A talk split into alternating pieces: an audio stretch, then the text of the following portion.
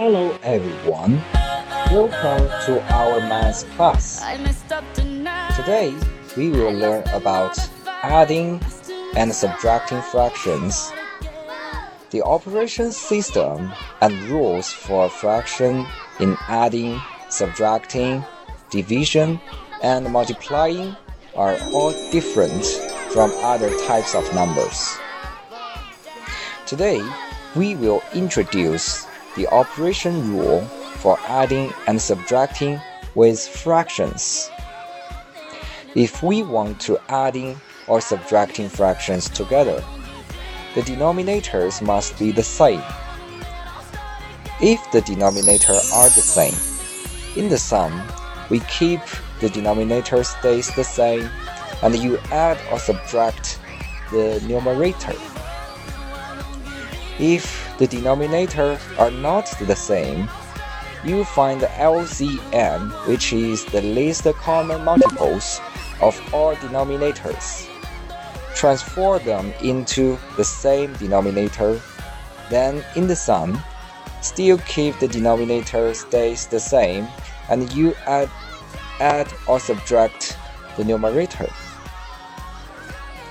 After adding or subtracting the numerator, we simplify the fraction and get the final answer.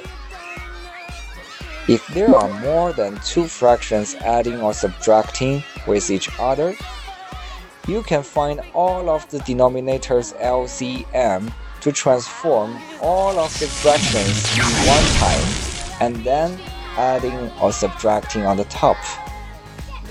Or you can, according to commutative property of addition and associative property of addition, to pick up which two or more fractions you want to add together first in order to simplify your calculation. As I've told you, all the rational numbers are all fractions. If we want to operate adding and subtracting under fraction rules, all of the adding and subtracting between rational numbers, we can finally convert into fractions. We've learned all of the types of numbers before.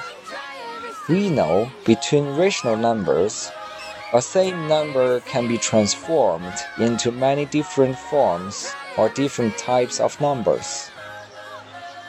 When we do calculation, no matter it is adding or subtracting or multiplying or dividing, we always transform all numbers into the same type first, and adding using the specific operation rules for this type of number to calculate.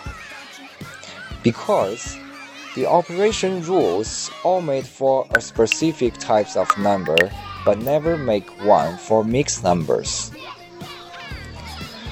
Which type of number you choose for your final calculation depends on which way is more simple and easy for you in that case. It is flexible. In daily life, we always calculate between different types of numbers. The, the test purposely mixes the types of numbers together to make you feel complicated. Actually, when you face this kind of situation, there are so many different types of numbers in the requested calculation. All you need to do is firstly sentence or let's say make a right decision on which type of number you will use for this case. Then you just transform all of them into this type of number and start your operation. That's why to know all types of numbers and know how to transform them between types is precondition for starting calculation. For adding and subtracting fractions and percents are the same rules. Their rules are different from other types of numbers. For integers and decimals, their operation rules in adding and subtracting are the same. You just need to line up the decimal points first, no matter the decimal points are hidden or not hidden. That means for adding and subtracting, there are totally two rules. One for integer and decimals, one for fractions and percents. As long as you know these two rules for adding and subtracting, we can do all the adding and subtracting with rational numbers already. Very well. Today we learn about how to add and subtract fractions. Please note that percents are also fractions.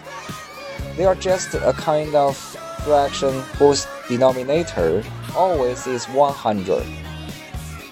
So fractions and percents calculation operation rules are all the same. Today's class is over. Last but not the least, remember practice and find math in your daily life. Class dismissed. See you next time.